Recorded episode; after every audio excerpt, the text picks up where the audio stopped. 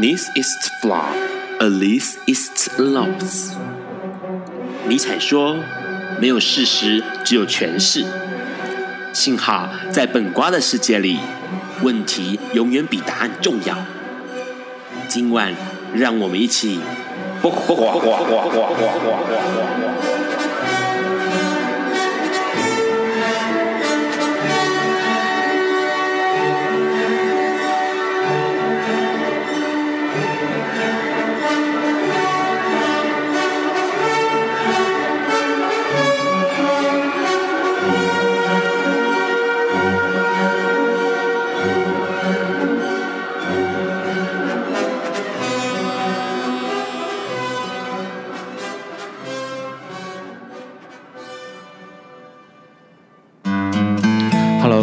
家晚安。今天是二零一六年的七月十四日，礼拜四，现在是晚上九点钟。你所收听到的是播瓜笨瓜秀 Live 直播。哇，这个礼拜天气越来越热了哈，这个礼拜也是一样，越来越热了。然后呢，前一个台风刚走完之后，现在天气又恢复到正常夏日的天气，很热，台湾很热。那么有个地方更热，而且。它延伸出来的话题也更热了，就是南海仲裁哦，很多人都看到了新闻在讲南海仲裁，有些人知道这在干嘛，有些人不知道。那现在这个笨瓜秀上面说了一下哦，也就是南海仲裁之前其实是菲律宾他们对于这个整个的仲裁庭提出一个事情，就是关于中国大陆啊，中国他们对于这个九段线的历史权利到底有没有法律根据？那同时他们也希望，就菲律宾也希望说能够提出一个疑问，就是中。中国对于南海沙海域哦，南沙海域这个地方的珊瑚礁生态是不是有这个造成伤害的情况？而且中国到底在南海群岛到底有没有拥不拥有这个经济的这个专属权哦？那这些情况呢，在七月十二号的时候，仲裁判断出来的是菲律宾大获全胜，也就是说中国哎，这个习大大要跳脚喽，因为这个判断就是说南海是属于这个菲律宾管的哦。那可是问题是有个状况它发生了，就是在南海里面有个地方叫做太平岛，那个太平岛呢？哎，是属于我们台湾的耶，而且但是仲裁说了一件事情，就是太平岛它属于岩礁，不是岛，那所以呢，台湾也只能够宣称有十二海里的领海，这严重的抵触到我们这边我国的一个领土主权。那这件事情其实很多人都跳出来讲话了，包括林权啊，包括我们的总统蔡英文跑出来说这件事情太诡异了吧？因为之前冲之鸟，哎。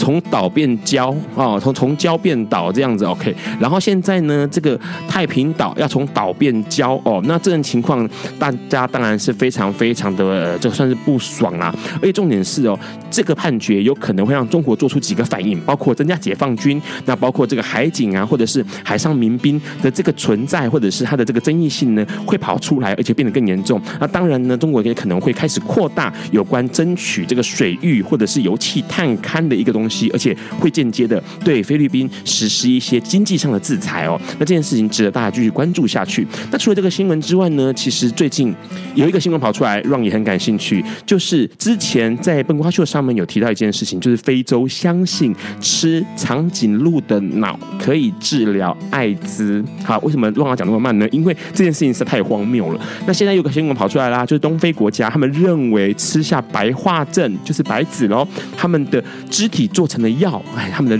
这个人体哦，这这个药可以带来好运，而且可以治疗艾滋。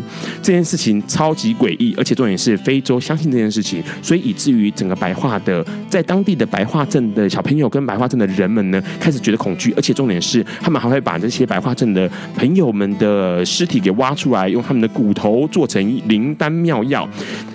这件事情太诡异了哈，反正就是有一些传闻啊。那当然，今天的来宾会跟我们他会聊一下这件事情他的看法。除了这个之外呢，有一个新闻让也看到了，就是在七月十四号，有个网友询问我们的劳动部，问说如果外劳得了艾滋，这雇主应该要怎么处理哦？那既然劳动部是叫他帮这个外劳找新的雇主，那网友就开始说啦，就一大堆人反应，就是说什么，哎，这是叫这个其他的雇主来抓交替吗？或者是说这个 A 雇主不想要，然后就让 B 雇主去顶死吗？或者是呢，他就开始写了，这个网友他们开始写，写包包括比比如说这个如果假设病人抵抗力本来就差了。啦，如果被感染了，要是死了是自认倒霉吗？哦，这个劳动部说了什么屁话啦这些的。可是媒体上面报道这则新闻的媒体是苹果日报，但是苹果日报对于这些回应，这些网友们的回应，并没有加以判断，或者是加以做更多的呃引述或者诠释哦。那这件事情其实让 Ron 看得非常非常的难过，因为基本上很多情况并不是这些网友们回应的这个样子。比如说像刚刚提到的，病人抵抗力本来就差，被感染还是死了，那是叫我们自认倒霉吗？他的意思是指说，如果假设今天把这个有艾滋的朋的这个外劳朋友、义工朋友们哦，送到这个有病人的家里面做外外外佣的话哦，那怎么办呢？会不会是感染到病人？可是问题是，这基本上是不可能的。那这种情况。居然在媒体上面没有做一些呃相关的诠释，这件事情让让看了非常非常的失望。除了这个之外呢，还有一件事情，其实也是大家一直很关注的，那就是过去一直以来我们都在强调一件事情，就是如果你有持续的一个帕斯体朋友，如果有持续的服用药物、持续的做治疗的话呢，其实你的病毒数是测不到的。那测不到呢，基本上你的感染率感染率是几乎微乎其微哦。那这种情况之下呢，呃，过去就一直以来有一些争议，这个微乎其微到底是零呢，还是是有呢？这个是是是有个一个存疑的，但是英国最近有个研究指出喽，他们其实做了很长的研究，花了数年时间研究八百八十八对的情侣，那他们发现到说，这个里面有五百四十八对的异性恋夫妇，还有三百四十对的同性夫妇，那夫同性夫妇啦或同性夫妇这样哈，那他们研究结果发现，只有十一位是从原先无病毒的状态变成是有感染的，但是哎。比对病毒株之后，发现他们感染的并不是从伴侣身上感染来的。换句话说，其实，在这种情况之下，完全的测不到的状况是不会有感染力的。那这这个，诶，一直以来大家的好奇的一个观点，在英国最近的研究已经指出，而且强力的证明了这件事情。那接下来还有一个新闻呢，也是一个跟有呃 HIV 有关系的新闻，就是为了要鼓励高危险群做定期的艾滋筛检，那加州呢，他们就利用了这个我们大家熟悉的 APP 哦，app 就是那个 Grounder，然后来发送这个口蘑的一个检测剂啊，在家里面可以自己使用，哎，发现效果还不错，因为基本上呢，大家可以在匿名的在家里面做这件事情，那如果发现有异状的话呢，再进到医院里面去去呃做一些检检测。哦，那尤其是像 Ground 这样子的一个算是比较锁定在 Focus 上面的族群上面，那相对的就很像这个行销里面讲到的目标族群嘛啊，那所以说这件事情其实是有被推广出来的。那除了这个之外呢，还有一件事情就是。呃，值得可喜可贺的一件事情啊，那就是在七月十一号的时候，法国宣布了废除男同志禁止捐血的事情。其实，在六月二十二号的笨瓜球上面呢，就提到一件事情，就是比利时其实有考虑废除男同志捐血禁令。那其实，在二零一四年的五月，加拿大已经废除了这件事情。那二零一五年的十二月呢，美国也把这件事情呢放成是说，哎，可以管可以考虑一年的时间，就是说你在一年之内呢，并没有性行为的话呢，要有。就就有机会可以做捐血的动作，这件事情其实相当重要，因为过去一直以来都会用那种有罪定论，所以有罪定论的意思是指说，呃，你今天是一个男同志，所以你就有可能会这个杂交或者是乱交，或者是性行为不检点，所以以至于你有可能跟 HIV 画上等号，所以你就不能够捐血。过去一直有这样的逻辑跟思维，但是问题是现在陆陆续续。蛮多国家已经开始开放让男同志做捐血的动作，这件事情是非常非常好的，因为表示过去的呃关艾滋或者是有关男同志的一些污名，慢慢慢慢的可以从里面走出来了。好了，今天新闻大概到这个段落，那待会呢，我们会先听到了苏打绿的《频率》这首歌，然后会听到历史上的今天是哎法国人攻占了巴士底监狱。那除了这个之外呢，Ron 还要预告一下哦，最后一段节目会有抽奖活动，抽什么奖呢？因为笨瓜秀的。粉丝专业赞赞数啊，这个按赞的次数破千人，所以让准备了一份大礼要送给大家。那别忘了继续听笨瓜秀，然后来锁定一下，看看今天的幸运儿会是哪一位。那我们先听苏打绿的频率。有一天，亚里斯多德在河边洗脚，他看了看身边的学生，将脚抽出水面，再踏入河中说。此水已非前水。另一位古希腊哲学家赫拉克利特也说，人不能两次踏入同一条河中，因为无论是这条河或这个人，都已经不同，就如同历史上的今天。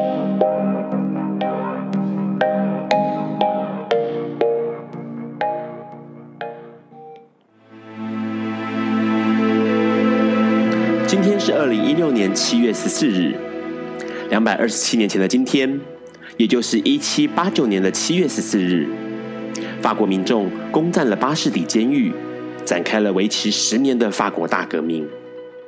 这场大革命对欧洲、欧洲各国以及美洲，也就是当时人们口中的新大陆，都产生了十分重大的影响。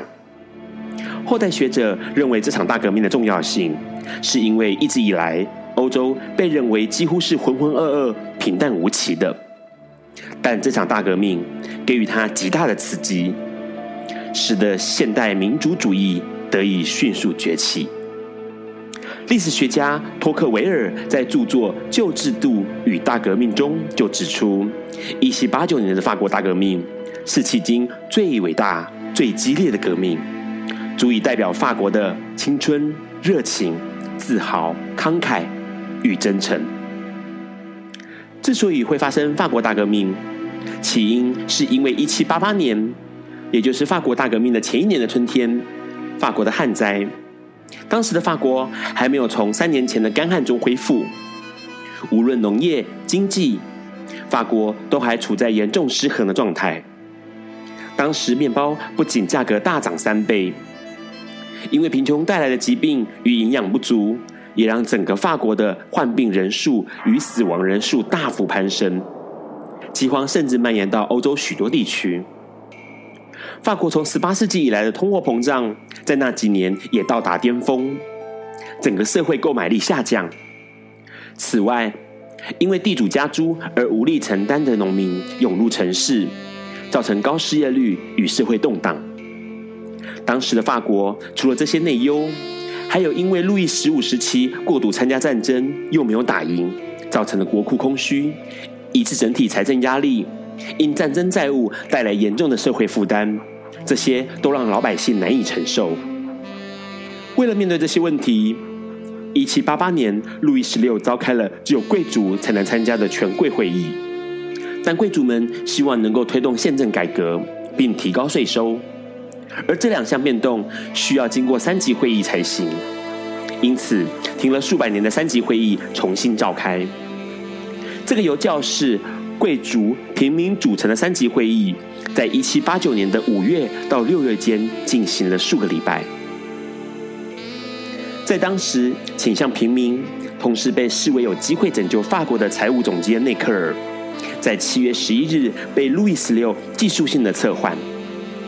巴黎市民认为这是皇室对议会干涉的第一步，因此消息传出来第二天，也就是七月十二日，巴黎就开始出现暴动。七月十四日，社会运动的人们盯上一直被视作是法国封建制度的象征的巴士底监狱，同时也为了取得其中的武器与弹药。经过几小时的械斗后，巴士底监狱在七月十四日的下午被攻陷了。巴士底监狱管理员被斩首后，头颅被穿在长矛上绕城展示。攻占监狱成功的民众回到巴黎市政厅，枪决了拒绝提供武器的商会会长。七月十四日这一天，开启了未来长达十年的法国大革命，而这一天也成为后来法国的国庆日。法国大革命后，法国的民族主义开始发展，并造成后世深远的影响，包括拿破仑在对外战争中成为民族英雄，间接使得他的侄子以压倒性的优势当选了法兰西第二共和国总统。法国大革命，它是一场社会政治革命，是一场当时欧洲需要而且渴望的革命。人们用这场革命废除若干世纪以来统治欧洲和法国的封建制度。它不仅要改变旧政权，更要废除旧的社会形式。所以这场革命同时改变了既存的权力结构，也毁灭了种种传统，成为近代许多人民革命重要的指标。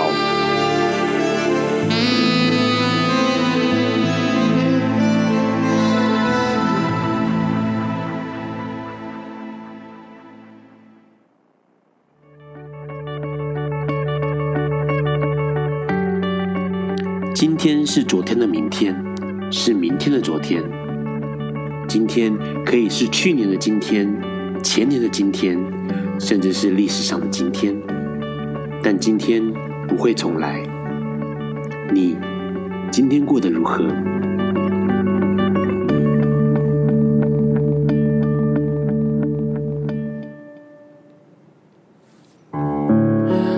现在正在收听的是《播瓜笨瓜秀》Live 直播。刚刚先听到的是呃，收录在二零零五年同名专辑哦，苏打绿同名专辑里面的这个频率哦。那这是苏打绿的第一张正式专辑，同时他们之前就出过了三张单曲啦。那这张专辑里面呢，以摇滚的抒情的歌曲为主。那这张专辑也入围了第十七届的金曲奖最佳乐团奖哦。那很特别的这首歌，是因为它是鼓手小威创作的。因为其实蛮少数的歌曲是他们他创作的哦，其他大部分都是清风在创作的。那里面有一首歌词呢，其实让看了蛮喜欢的。这首歌词就是说，他说：“跳动的世界里找到你的频率，咽下了一口气，就放出彩虹，落在我的胸口。”其实今天呢，呃，蛮特别，因为今天来宾会呃讲一下有一个演唱会的内容。那演唱会里面有十位这个巨星哦。那当然歌曲的挑选部分呢，当然只有放。五首歌嘛，所以就选了五个人。那这首这些歌曲呢，要感谢我的同事 Sylvia 来帮忙，帮我们找到一些好听的歌曲。那这一次其实有比较特别的是说，因为笨瓜秀的脸书专业哦，粉丝专业呢，它突破了一千人了，目前大概一千一百多人呐、那这个活动持续的进行当中，所以呢，这个让准备了三样好好好大的礼物啊，其实这个手笔还蛮大的。那在这一周、下一周还有下下周都会抽出，所以换句话说，你越早这个在上面按赞留言。并且 take 三个朋友的的这个粉丝的朋友们呢，你们就有机会，哎，越早的话就有三次的抽奖机会就对了啦。那其实粉，呃，笨瓜秀从第一集在十月二十二号开始，那第一集当然是让自己一个人的试播。那接下来的第一正正式的第一集正式开播，来了一位嘉宾，那是我们这个笨瓜秀开台的嘉宾，相信很多人那时候有听到，那有些人是后来开始才听笨瓜秀节目的。这位嘉宾是陈能川。Hello，哎、欸，你好，你好。太高兴，再来一次。你想想说这个开场白太久了，吓一跳。想说准备要拿出手机继续玩你的游戏，没有没有没有，我很专心的听。好，那个其实哦，很多人对陈能川的声音很熟悉，然后对他当偶尔会上上节目，上上电视上面的新闻在讲一些演唱会啊什么，等会出来讲讲话哦。那对陈能不不陌生，但是想来跟陈能川聊聊一下，川哥聊一下今天的新闻。其中有一条新闻蛮有趣的，就是关于迷信这件事情，是。呃，非洲人相信，东非人相信吃白子的人可以治疗艾滋。哎，这种迷信，你以前有没有听过一些类似的？尤其是跟疾病的，不一定是 HIV 的相关的迷信。其实这个在在台湾社会从小就很多嘛。对，偏方啊，有没有道理啊？指月亮割耳朵啊，什么？其实从小都听到大了。嗯、对，但我觉得就是把它当趣味的事情听一听就好。非洲这个事情，我觉得也是在现在。新闻这么泛滥的情况，就就就当做是一个消遣看一看就好了，在没有任何证实之前，我觉得，因为其实蛮可怕的，就是说他们说这个，因为呃，整个非洲会相信一件事情，就是。吃白子的人不仅可以治病，而且同时呢，他们会把他的那个器官拿下来熬汤煮来煮来吃，或者是交给巫师做成药材。好，然后他们相信一件事情说，这个白子的人头脑里面、脑骨里面、骨头里面装有黄金。同时，他们也相信一件事情，就是跟白子的人做爱可以治疗艾滋。就就是 有一些很荒谬的情况会发生哦。因为其实之前笨瓜秀有讲过一件事情，就是非洲人相信吃长颈鹿的脑可以治疗 HIV。所以有有证实吗？呃呃，这个传闻一直有，就就是看到了长颈鹿的数量减少，然后看到这个非洲人大量的捕杀长颈鹿，所以这件事情才被才被发出来，才被挖出来这样子。嗯嗯，那后来当然一直呃宣导一件事，因为表示说在非洲那个地方，对于医疗的认知是很落后的，非常非常落后，所以他们相信各式各样的传说。就像以前不是有个广告说什么拔四肢的毛可以长头发？嗯嗯，对对对，就是对于医疗的知识认识错误的时候，你就会有很多很多的迷信。是，像我们以前看到月食会相信世界末日，是对不对？那可是现在不会了嘛？现在你就知道说 那是那只是阴影遮住了嘛？所以其实很多的歧视跟误会都是来自于这个不知、未知跟无知。造成不够文明，不够文明，或者是呃，有些教育文明世界的教育可能没有把这些讯息带过去，让他们更清楚。好，所以你会相信这些？你有相信过什么奇怪的迷信吗？我其实老人家讲了，我小时候都相信了。比如说，讲一个来让我们笑一笑。就像我刚刚讲的，指月亮耳朵会会受伤那种事，我是相信的、啊。有，我现在长一辈的人会听过这个传说，因为我有听过，对，但是很多年轻人没有听过。还有那个长针眼要用反手去掰眼睛什么，哦、右眼长针眼就要用反手，左手去掰。对，其实我都试过啊，然后有用吗？我也不知道，我我也不知道是因为掰还是它自然就好了。好，另外一个新闻呢，有提到一件事情，就是这个测不到的状况之下，有可就是感染力 HIV 的感染力极低。嗯。那现在英国研究指出是几乎是零的哦，因为他们做了很长一段时间的研究，那发现基本上是完全没有的。那这种情况，你觉得这样的新闻或者这样的讯息给你什么样的想法？我觉得这个。这个新闻，我希望大家用很开心的态度去面对它。所谓的开心，是对于病人的开心，OK，对于病人的伴侣的开心，对于他们重新有一些空间跟自由的开心，而不是，但千万不要解读成是新的世纪的再一次的性解放。OK，我觉得这个误解就会比较不 OK。对，其实。川哥讲了一个很大的要素哦，其实除了 HIV 之外，还有其他的性病嘛？是对，那其他性病并不会因为你用药物控制就可以。呃，变成是零感染力的哦。那可是其实 HIV 的这个测不到，等于没有办法传染这件事情，其实带来一个很好的讯息，就是过去有很多很多的污名，或者很多法院上面的判决会因此而改观。啊，之前基本上上以前有来过节目的一位，也是在宣导跟推广有关 HIV 知识的一位，呃，算是很资深的一个老师哦，他叫春美，他就讲一件事情，说有一次在演讲的时候，就有一个感染科医师，他为了要让所有的官员跟所有的高阶人士了解这件事情，就是测不到等于不感染这件事情。他甚至在演讲台上面直接讲说：“我愿意跟所有的只要治疗而且测不到的感染者，就是有发生关系。发生关系。对，我愿意用我的身体来证明这件事情，因为这这是真的，这是医疗上面已经证实的事情了。那可是呢，大家还是哎呀。”好像听到新世纪的新新闻一样，可是其实这件事情应该要更被了解，跟更被认知。但是就像川哥说的一样，不应该是好像某一个时代的某一个新的性解放要来临了，而是应该是更正视这件问题，就是过去 HIV 的污名化应该要被不必要的恐惧可以减少了。没错，所以说其实这个 HIV 在测不到的病毒测不到，持续服药测不到的状况之下呢，其实它是不传染的。但是有一样东西会传染，那就是爱会传染。为什么爱会传染呢？我们先听蔡依林的《爱无赦》。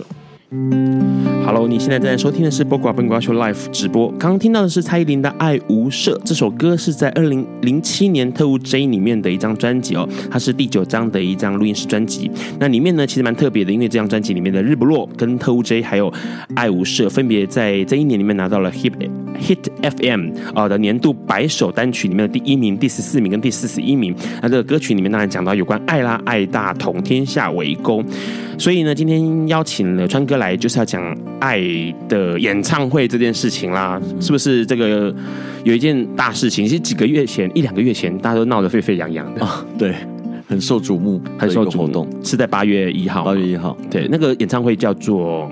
爱最大，爱最大。其实我们都一样哦。爱最大演唱会，这个演唱会其实蛮特别，因为你邀了这个十个十组歌手，歌手对，然后来做演唱，包括好像蔡依林啊，然后这个阿妹嘛，小 S，还有萧亚轩，是田馥甄、Hebe、杨丞琳、阿令，还有罗志祥，还有萧敬腾跟苏打绿。苏打绿，对，当初怎么会想要弄这个演唱会？因为感觉很费工，因为都是大头哎。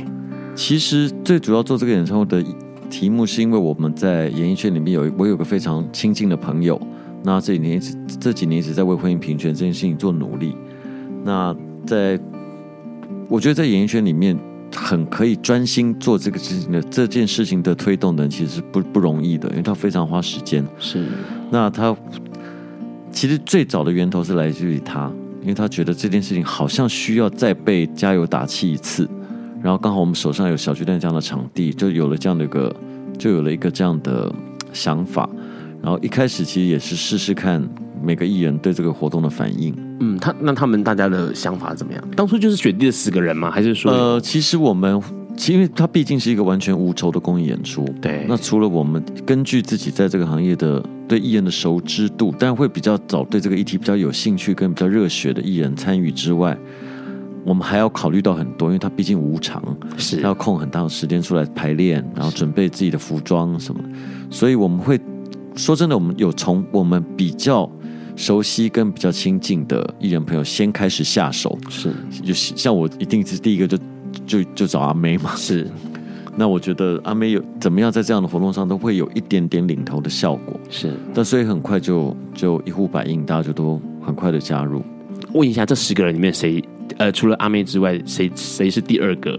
就是问到第二个，然后第二个马上反应说：“哦，好啊，好啊。”好像我们我们分头同时进行，不是十个通告都是我发啊。Oh, okay. 但其实大家通这个通告很特别，因为同时间我在准备金曲奖啊。Oh, 对。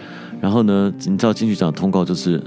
百转千回嘛，困难重重，对，坎坷。但这个演唱会的通告真的在两天之内全部就全部完成。哇靠，这等于说这十个人基本上在确认要八月一号要腾出这个时间，甚至之前要很多很多时间要排练什么的，大家马上就同意了。对，因为八月一号刚好有一个，它虽然是 weekday 礼拜一，是啊，但它对艺人来讲有个最大的好处就是，通常礼拜一的工作演演出工作比较不会那么多。是是，当初也是因为这样设想的嘛，所以选在八月一号，有一点。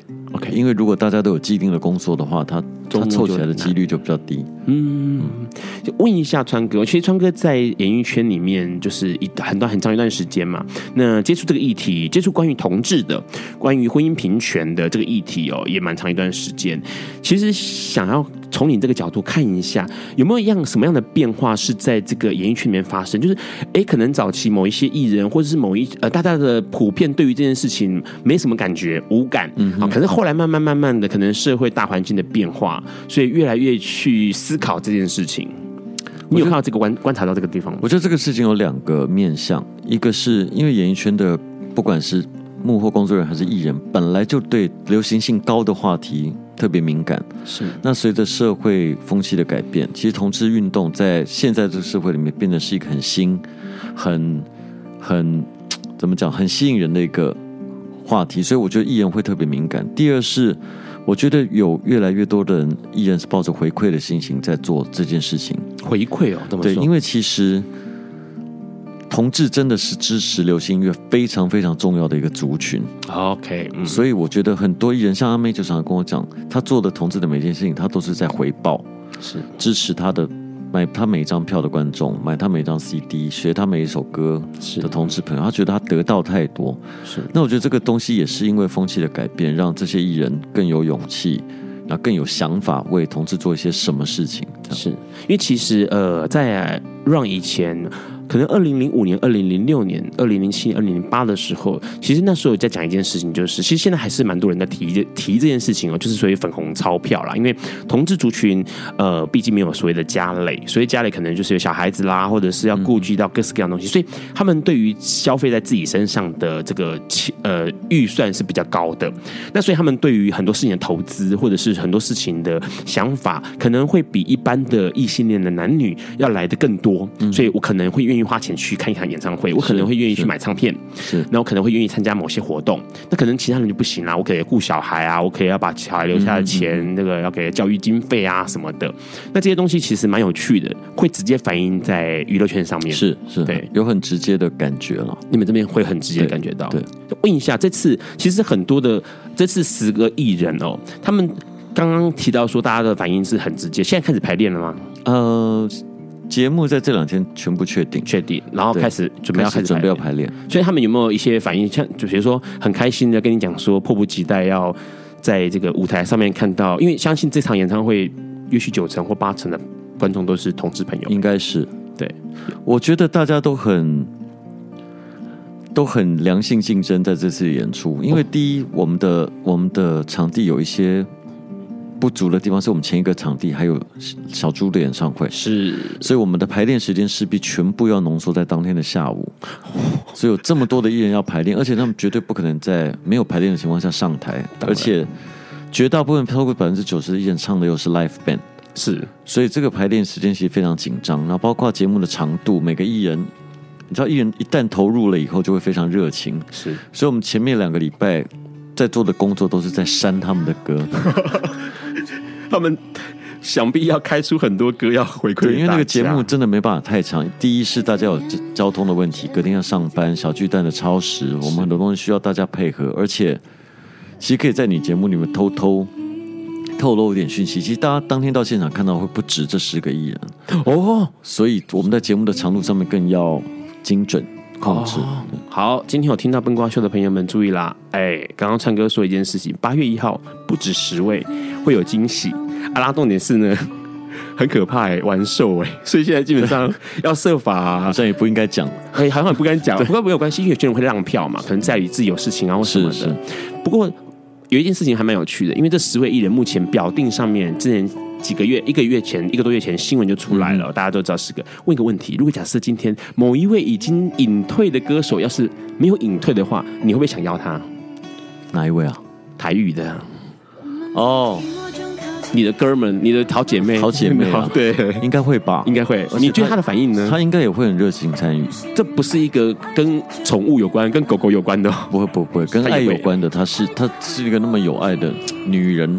没错，其实基本上很多艺人对于很多的事情是敏感的，他们对于爱、对于人、对于勇敢这件事情是敏感的，所以他们在不管在歌曲上面，或者是演唱上面，或者他们作品当中，都会流露出他们对于爱的想法。包括刚刚川哥讲的这位已经隐退的台语歌手，哎，女巨星哦，当然他可能也是，如果让他知道这件事情，而且还没隐退，可能也会跳出来啊，比较踩一踩一脚。那我们在待会。跟昌哥聊聊之前呢，我们先来听田馥甄《爱着爱着就永远》喽。Hello，你现在正在收听的是《不瓜笨瓜秀》Live 直播。刚刚听到的是 Hebe 的歌声《爱着爱着就永远》，这首歌是收录在二零一三年《渺小》这张专辑里面。那这张专辑呢，其实很有趣哦。它二零一三年出，但是在二零一四年的时候拿到了 YouTube。的最潮台湾音乐冠军哦，他这首歌其实歌词很美哦。他说：“我们在微光中前进，暧昧中小心摸索着幸福的道理，怕只怕爱着爱着就又放弃。有没有爱着爱着就永远的幸运？说不定永远很容易，困难的只是谁愿意全心全意。所以爱跟这个爱不容易啦啊。那相对爱不容易之外，婚姻也不容易。这次的这个八月一号。”爱最大的演唱会，好像就专注在有关婚姻的事情上面啊，婚姻平权、同志平权议题，其实婚姻是一环，还有好多好多的议题要讨论。对，为什么这次这个演唱会会单纯想要诉求同志婚姻、同性婚姻？我觉得其实演艺人员很可爱的是，他们其实对于很多政治议题并不会真的那么了解，因为他其实牵扯的层面很复杂。然后也包括那些呃争取的过程啊、立法啊什么，我觉得很多艺人其实并不是那么清楚。是，但那我觉得他们很可爱的是，他们就很像很像一一支很灵敏的部队。是，当他们得到讯息需要帮忙的时候，他们就会全部倾巢而出 出现。那你说他们真的要在整整个演唱会可以诉求一些？没有其实我们在跟艺人沟通的时候，他毕竟是一个没有转播，是他毕毕毕竟不是一个公开的演出。那这么积极抢票的朋友，其实可能对于这个议题都是支持的。是，所以当然我们借由媒体的发声，让大家知道这个议题需要再被提醒、再被关注、再被努力。那另外一个很重要的目的，其实其实是在为现场所有的人加油。是，我觉得这个这是这些艺人另外一个很重要的目的。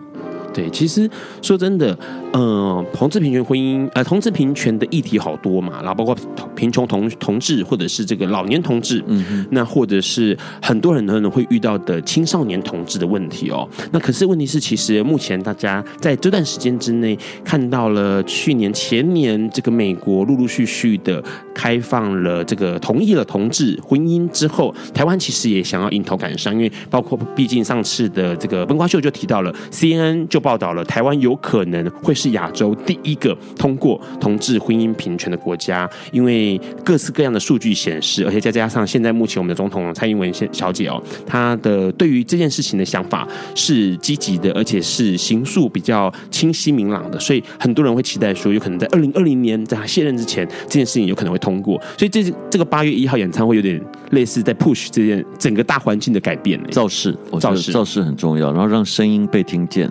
持续的扩大，我觉得很重要，所以它是一个呃软性的推动，嗯，它是一个很软性的推动，因为我觉得，我觉得歌手他们的表演性质本来就是软性的，我觉得同志议题在台湾，同志议题在台湾，说实在是幸福的。是。台湾的同志空气其实算是还算自由，然后也算被尊重。是，所以我觉得用这样的方式来慢慢慢慢推动这个不晓得什么时候会完成的议题，用乐观的正面的音乐交流的方式，把这件事情慢慢推动往前，被相关的。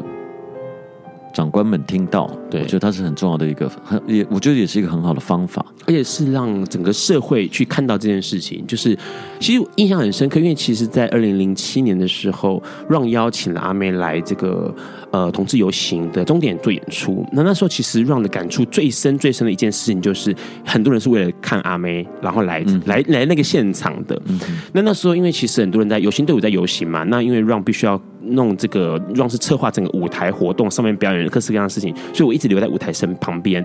那那时候旁边很多已经很多人在占位置喽。那我问说：“哎、欸，你们怎么没去走游行？”他们说：“啊，什么游行？我们只知道今天阿妹会在这边唱歌呢。Uh ” huh. 好，然后我觉得我我问了十个，十个大概有九个都是这个反应。嗯哼。那那其实我一来是想说，哎、欸，还蛮有趣的，因为我吸引到就这个游行不止吸引到同志族群之外，因为阿妹的关系，所以吸引到了也许非同志，是，也许对同志原本。不知道的或者一知半解的人都来了，是。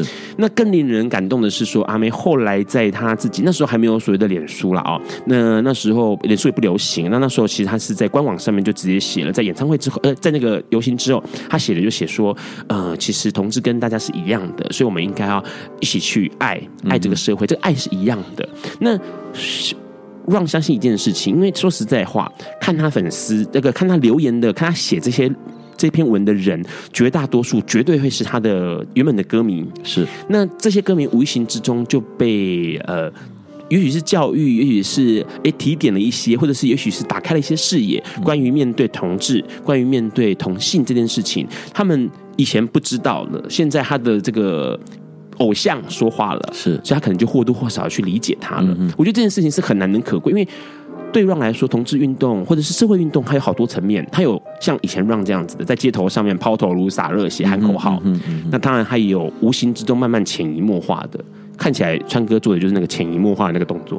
我觉得那个，我觉得我不知道。我觉得这个题目，其实，在软性的感动这件事情上面的效率是很高的，而且是长久的呀。比嘶声嘶力竭的。呐喊的宣导很，我觉得我个人就感受到的效果是差很多的，是就好像妹在演唱会每次唱到歌，会跟他搭说，当镜头拍到你们，你们就大方的分享你们的亲吻。对，那。我发现每次在镜头上面如果出现同性的亲吻，全场的尖叫声都是很大的。嗯，然后我回头看到那些可能父母不是父母就是夫妻，甚至比较年长，他们对着荧幕就会哈哈笑。嗯，我觉得一次、两次、三次会让大家感受到这个事情的正常是跟可爱是。这次其实想想呃这样说哈，那个因为时间有限，让我讲一件事情。如果想要听到更多川哥之前聊过关于阿妹，或者是关于这些呃利用或者透过娱乐的效果、娱乐演艺圈的表演来促进有很多关于同志的想法、同志观念的内容，可以听哎笨瓜秀之前的存档。之前这个川哥也是笨瓜秀的首集来宾哦，所以可以听那个存档，听得到内容的。不过因为有件事情想要把这个时间保留。下就是讲一下这次的黄牛了，因为只有一场，那呃真的难能可贵。你看我一个一一晚上可以看到这么多的偶像跟巨星，是，所以相对的黄牛的情况也很严重。因为在这个之前五月五月份左右的时候，您好像就是在脸书上面就发就讲了一些你的想法。嗯哼嗯，其实我觉得黄牛这个事情就是现在可能不叫黄牛，现在都叫代购，代购代购少则一个人在做一。大则可能是一个平台在做，是。那这个东西，我觉得可能就是要靠我，我真的觉得只能靠消费者的方式来让它消失。是因为代购这件事情，我们我们其实常常在热门的演唱会都会看到所谓的代购黄牛这种角色。是。那我们也试图尝试过很多各式各样的方法，记名啊对这些的，但其实尤其是法律，它现在是无法可管的这个事情。所以，我们只能一直呼吁。那我觉得，其实我们之前想过很多方法，比方说，包括啊，是不是透过直播让更多人看到，但大家不会去买黄牛票什么。但其实这个东西，其实对我们来讲是很难的，是因为你要对那么辛苦抢到那票的那一万人交代，啊、我如果突后面突然又来的一大堆，开了门，大家都可以看，我觉得好像似乎也这么不不是那么公平啊。是，所以我那我觉得那个只能一再的呼吁大家不要不要花过多的钱，尤其当这次的票款是要捐出来的情况下，是我比较不能接受最后是代购网站的收入比我们要捐献给的。公益团体还要收入还要多，这样是很可怕。因为其实川哥在五月份的时候，五月中的时候，他就写了在脸书上面，他就写说，这个票价便宜是因为捐款单位提出的募款金额不高，因为这是要用来募款的，是个公益演出。那他说呢，如果最后一次就是如果是这个一堆黄牛的价格，他们的炒作收入超过了这个募款的金额的话，是会让人很伤心而且很生气的哦。那说实在话，大家也不要，就像川哥就呼吁啦，希望大家不要这样子去糟蹋。让这些呃黄牛会代购啊，糟蹋了艺人的爱心。那其实那时候 Ron 有一个回应哦，那这回应其实蛮长的。可是我的回应里面，Ron 的回应里面就其实提到一件事情，就是就像刚刚川哥说的，其实是要从呃听众消费者身上做起的。因为其实那时候我就写到说，即使大家非常支持这个八月一号的婚姻平权演唱会，但是千万不要去买这黄牛票，因为呢，对 Ron 来说。就是觉得只要你买了黄牛票，就等于赞同黄牛用炒价的方式哦，炒作价格的方式糟蹋艺人的爱心。那即使是因为黄牛票的逻辑是有需求才会有供给，所以呢让就写到了，我相信舞台上的艺人宁可看着台下空空荡荡的坐席，他也也不愿意看到满场购买黄牛票入场的听众。让我们一起捍卫真正的爱，这个爱不只是演唱会所诉求的婚姻平权的爱，还有艺人对同志社群的爱。因为如果假设你买了黄牛票，就没有办法把这样的一个爱心，把它正确的跑到了这个就输送到了这个呃捐款的募款单位上面去，而是反而落到了这个黄牛的口中哦，口袋中哦，这件事情是让人很愤怒的。那在这个之前，在接下来我们待会最后一段节目会有抽奖。那在那个之前，我们先听一下好听的歌曲是《幸福的人》，这是杨丞琳的歌声。爱因斯坦说：“这世界。”不会被那些作恶多端的人毁灭，而是冷眼旁观、选择缄默的人。苏格拉底说：“世界上最快乐的事，莫过于为理想而奋斗。”今晚，谁来跟我们说悄悄话？名人悄悄话。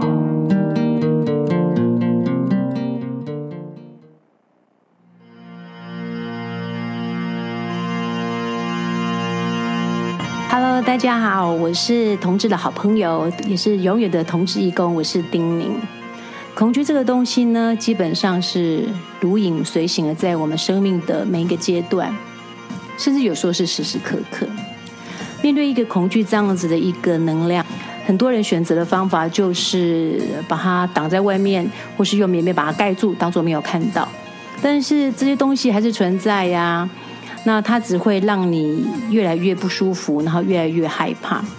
那你面对恐惧的方法，永远只能够这么做，就是去面对你的恐惧。当你好好的去面对你的恐惧，你会发现，其实恐惧它只是一个能量。你可以让它变得很巨大来吓死你，但是你也一样可以让它变成你的战友，跟你好好的一起来面对你的人生。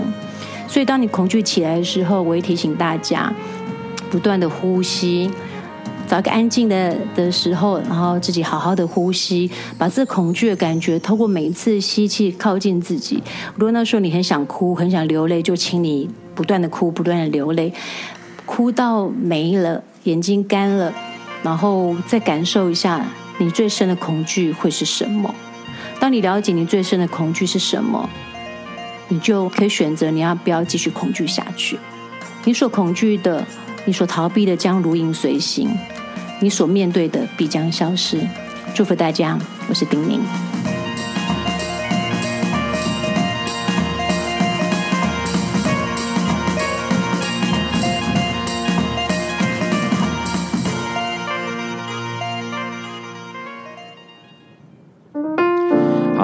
现在现在收听的是《八卦笨瓜秀》Live 直播。刚刚先听到了杨丞琳的歌声，这首歌是《想幸福的人》哦，这是收录在二零一二年《想幸福的人》这张专辑里面。这是杨丞琳的第七张专辑，同时呢，这首歌也在当年拿下了 Hit FM 的年度百首单曲的第五十四名哦。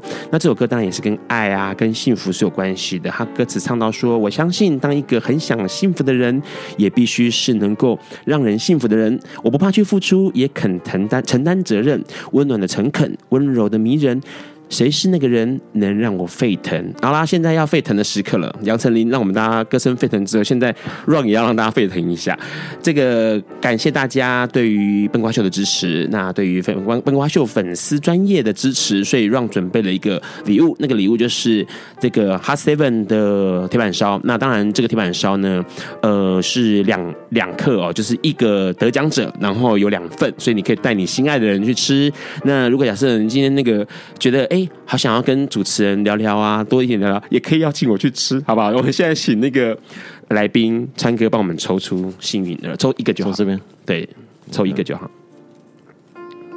好，好，来公布一下，今天第一次啊，第一第一个三份大礼的第一份大礼得到的人是 OK 汪令 W A N G 空格 L I 汪令，你获得了 Hot Seven 的。炙烧铁板牛排什么之类的，我忘记了。不过我会再联络你的。好，刚刚继续聊我们的话题是关于这个演唱会。其实娱乐圈做公益这件事情蛮有意思的，其实国外也蛮多的。是，你就一个经纪人，就一个算是在高层的位置哦，你怎么样去处理商业跟公益之间的一个平衡呢？我觉得其实公益这件事情，套句从小听到大。的一个老套的话叫“有钱出钱，有力出力”。是，那我觉得在演艺圈的，尤其在艺人身上，我觉得他们在做公益之前，他们是需要很大的商业支撑啊。对，我觉得把自己生活照顾好了，把工作做好了，他们就会心有余力的去做很多的公益。那我觉得他们的商业能量越大，其实他们的公益的能量也就会越大。嗯，因为其实你会发现，其实艺人在。在不管是每次有一些社会灾难啊，什么捐款上面，其实他们都是非常大方的。是，所以我觉得这个东西是商业跟商业跟公益不不不用平衡，它它它尽量画上等号就会很好了。它是相辅相成的，对，它是相辅，它是相辅相成。哎，其实有一件事情蛮有趣的。哎，有有一次我们去看云门的松烟演出，是那时候你有跟我讲一件事情，就是其实那时候刚好是乌托邦演唱会进行的时候嘛，嗯嗯嗯、那阵子，然后那时候其实有提到一件事情，就是、在台湾乌托邦几乎每一场都是快要。接近是平赔钱状态在处理的哦，对，就利润很利润很利润很低，因为那时候希望能够让很回馈很多同志的朋友能够进去听阿米特唱歌，那所以基本上那个整个利润下超低状态。可是那时候川哥跟我讲一件事情，就是没有关系，在台湾回馈给台湾的朋友，台湾的同志朋友，所以用这样的低的门票价格没有关系，因为在大陆这边，在中国这边，我们就可以用一个，因为他的人数更多，嗯嗯，欣赏的人数更多，所以可能尽可能的取得一。一个相对应的支出跟这个收入的平衡哦，其实这件事情其实需要花脑筋的，因为不然其实很多人做公益做到最后面就饿肚子了。是是，然后而且每个其实每个艺人的关注的公益的点也不太一样，有些人是像萧敬腾，我们知道是狗狗嘛，对对对。然后以前江蕙小姐是也是，也是狗，对，罗志祥也是狗。然后像阿妹就很明显是一直以来都是跟同志有关。是，问一下这次。除了演唱会，你觉得未来有可能带领演艺圈的一些朋友们做一些什么样的事情？除了演唱会之外，我觉得其实大家如果细心观察的话，你会发现，其实演艺圈在公益这件事情参与的是热烈程度上是非常高的。对，因为他们不管是被关注、被点名，或者是真的很真的自动自发，其实很多议题都跟他们有关。是，那我觉得。你说将来我会在做哪些公益？其实会什么都做，就像我们几年前的 Project One 那四个天后的演唱会，是在上在上个月零一年还在跟我讲所以，我们的 Project One 下一个题目是什么？嗯，我们要继续。那像同志这个题目，比方说我们现在如果有一个有一个品牌叫爱最大，是那我们这次的这次想要诉求的是婚姻平权，是捐赠的团体是他们。那下次我们可能再找跟同志相关的议题，我们可以持续的。来关心这些话题。哦，我那我觉得不管是 Project One 还是爱最大这两个公益活动的形象被建立以后，是就会希望它的效应越来越惊人。是，而且其实刚刚 Ron 有一点想要问川哥说。呃，国其实，在国外有很多，你可以看得到，像 Elton John 他们都会有一些艾滋演唱会，是，是为了艾滋的呃，不管是研发或或者是救助这个部分的演唱的募款这样子。嗯、未来有没有可能让这个艺人朋友们来爱最大来爱一下 HIV 朋友们？当然，当然，但其实就像我刚刚讲，其实这种公益活动要要经过很多仔细的。的规划，规划当然，当然，如果密集的话，其实那个讯息太多，对社会大众接受度反而就混淆了。是，所以在对的 timing，刚好在那个最需要的时候，然后很有效率的把这个活动推出来是很重要的。推呃，在正确的时间推出一个有利而且正确的活动，对于不管是深植人心这件事情，或者是募款的成果来说，都会是好的。所以其实像川哥过去经营这么多这么多的演唱会哦，或者是办过筹划过这么样这么多的事情，对这件事情其实很清楚。在未来，哎，也许有可能会带着众多的这个艺人朋友们，往一个更多的改变社会的，或者是让社会看见某一些族群的路线走。前进乌托邦，前进乌托邦，哎，说得好，前进乌托邦。什么时候阿明有可能会在台湾再再再开一次？一定会回来了，一定会回来。但因为现在海外的行程还很很满，还很满。是，好，大家很厉害哦。再怎么忙，再怎么满，时间再怎么满，还是一样要在八月一号赶回来这个台湾唱歌，就为了要唱关于同志婚姻平权、关于爱、关于同志这件事情。当然啦，最后面这个一首歌一定不能够不放的，这首歌其实放过好多次，在这个节目上面 啊，但是为啥要放一曲 主题曲？啊，因为这首歌其实很多人听到都会落泪，很多人听到都会有感触。这首歌是张惠妹的。这个彩虹，那这首歌在那时候，很多人把它当做是同志的国歌。那这首歌其实有一遍，这这个版本让现在放的这个版本比较特别的是，它是二零一五年电影《满月酒》的。算是一个非常非常重要的歌曲哦，因为满月酒的内容是讲同志渴望家庭，同时这个影片里面呢也关注到同志养育下一代的事情，所以那时候阿妹，然后川哥这边呢就免费授权了彩虹，让这个电影来使用，那希望能够唤起多元成家这个概念，同时希望大家能够注意到这件事情。这个电影里面，其中有一句话是儿子讲了一句话，那是他的母亲，也是桂亚蕾讲了一句话。那这句话其实蛮有意思的。他说：“如果你不是同性恋，你就会有一个正常的家庭。”那电影中的儿子告诉他说：“我是同性恋，这就是我的正常。”所以这件事情蛮有意思的。大家对于同志的看法，同志对自己的看法，已经慢慢的改变了。好啦，那先宣告一下，下一周下一周的来宾呢，会是同志咨询热线的 Amy 哦，因为要来这个宣传一下七月二十三号的同志咨询热线募款晚会，哎，这是也是募款的活动哦。那重点是今年很特别，因为在明年。募款晚会要迈入第二十届了，所以今年要做个大突破，就是首次会有下午场跟晚上场，所以就不是募款晚会了，是募款这个中午跟晚会哦。那当然了，笨瓜秀的粉脸书粉丝团在下一次跟下下次还会再抽出两个名额大奖送出，所以呢活动持续进行。如果这周没有抽到的朋友呢，下次下下次还是会继续的抽哦。那没有在按赞的朋友，赶快去按赞，然后在置顶的贴文上面留言，而且必须要 take 三个好朋友，那就会有。有抽奖资格，那这首歌很好听，《彩虹》，所以让大家跟着一起唱，我们就不要再废话了。大家晚安喽，OK，拜拜，拜拜。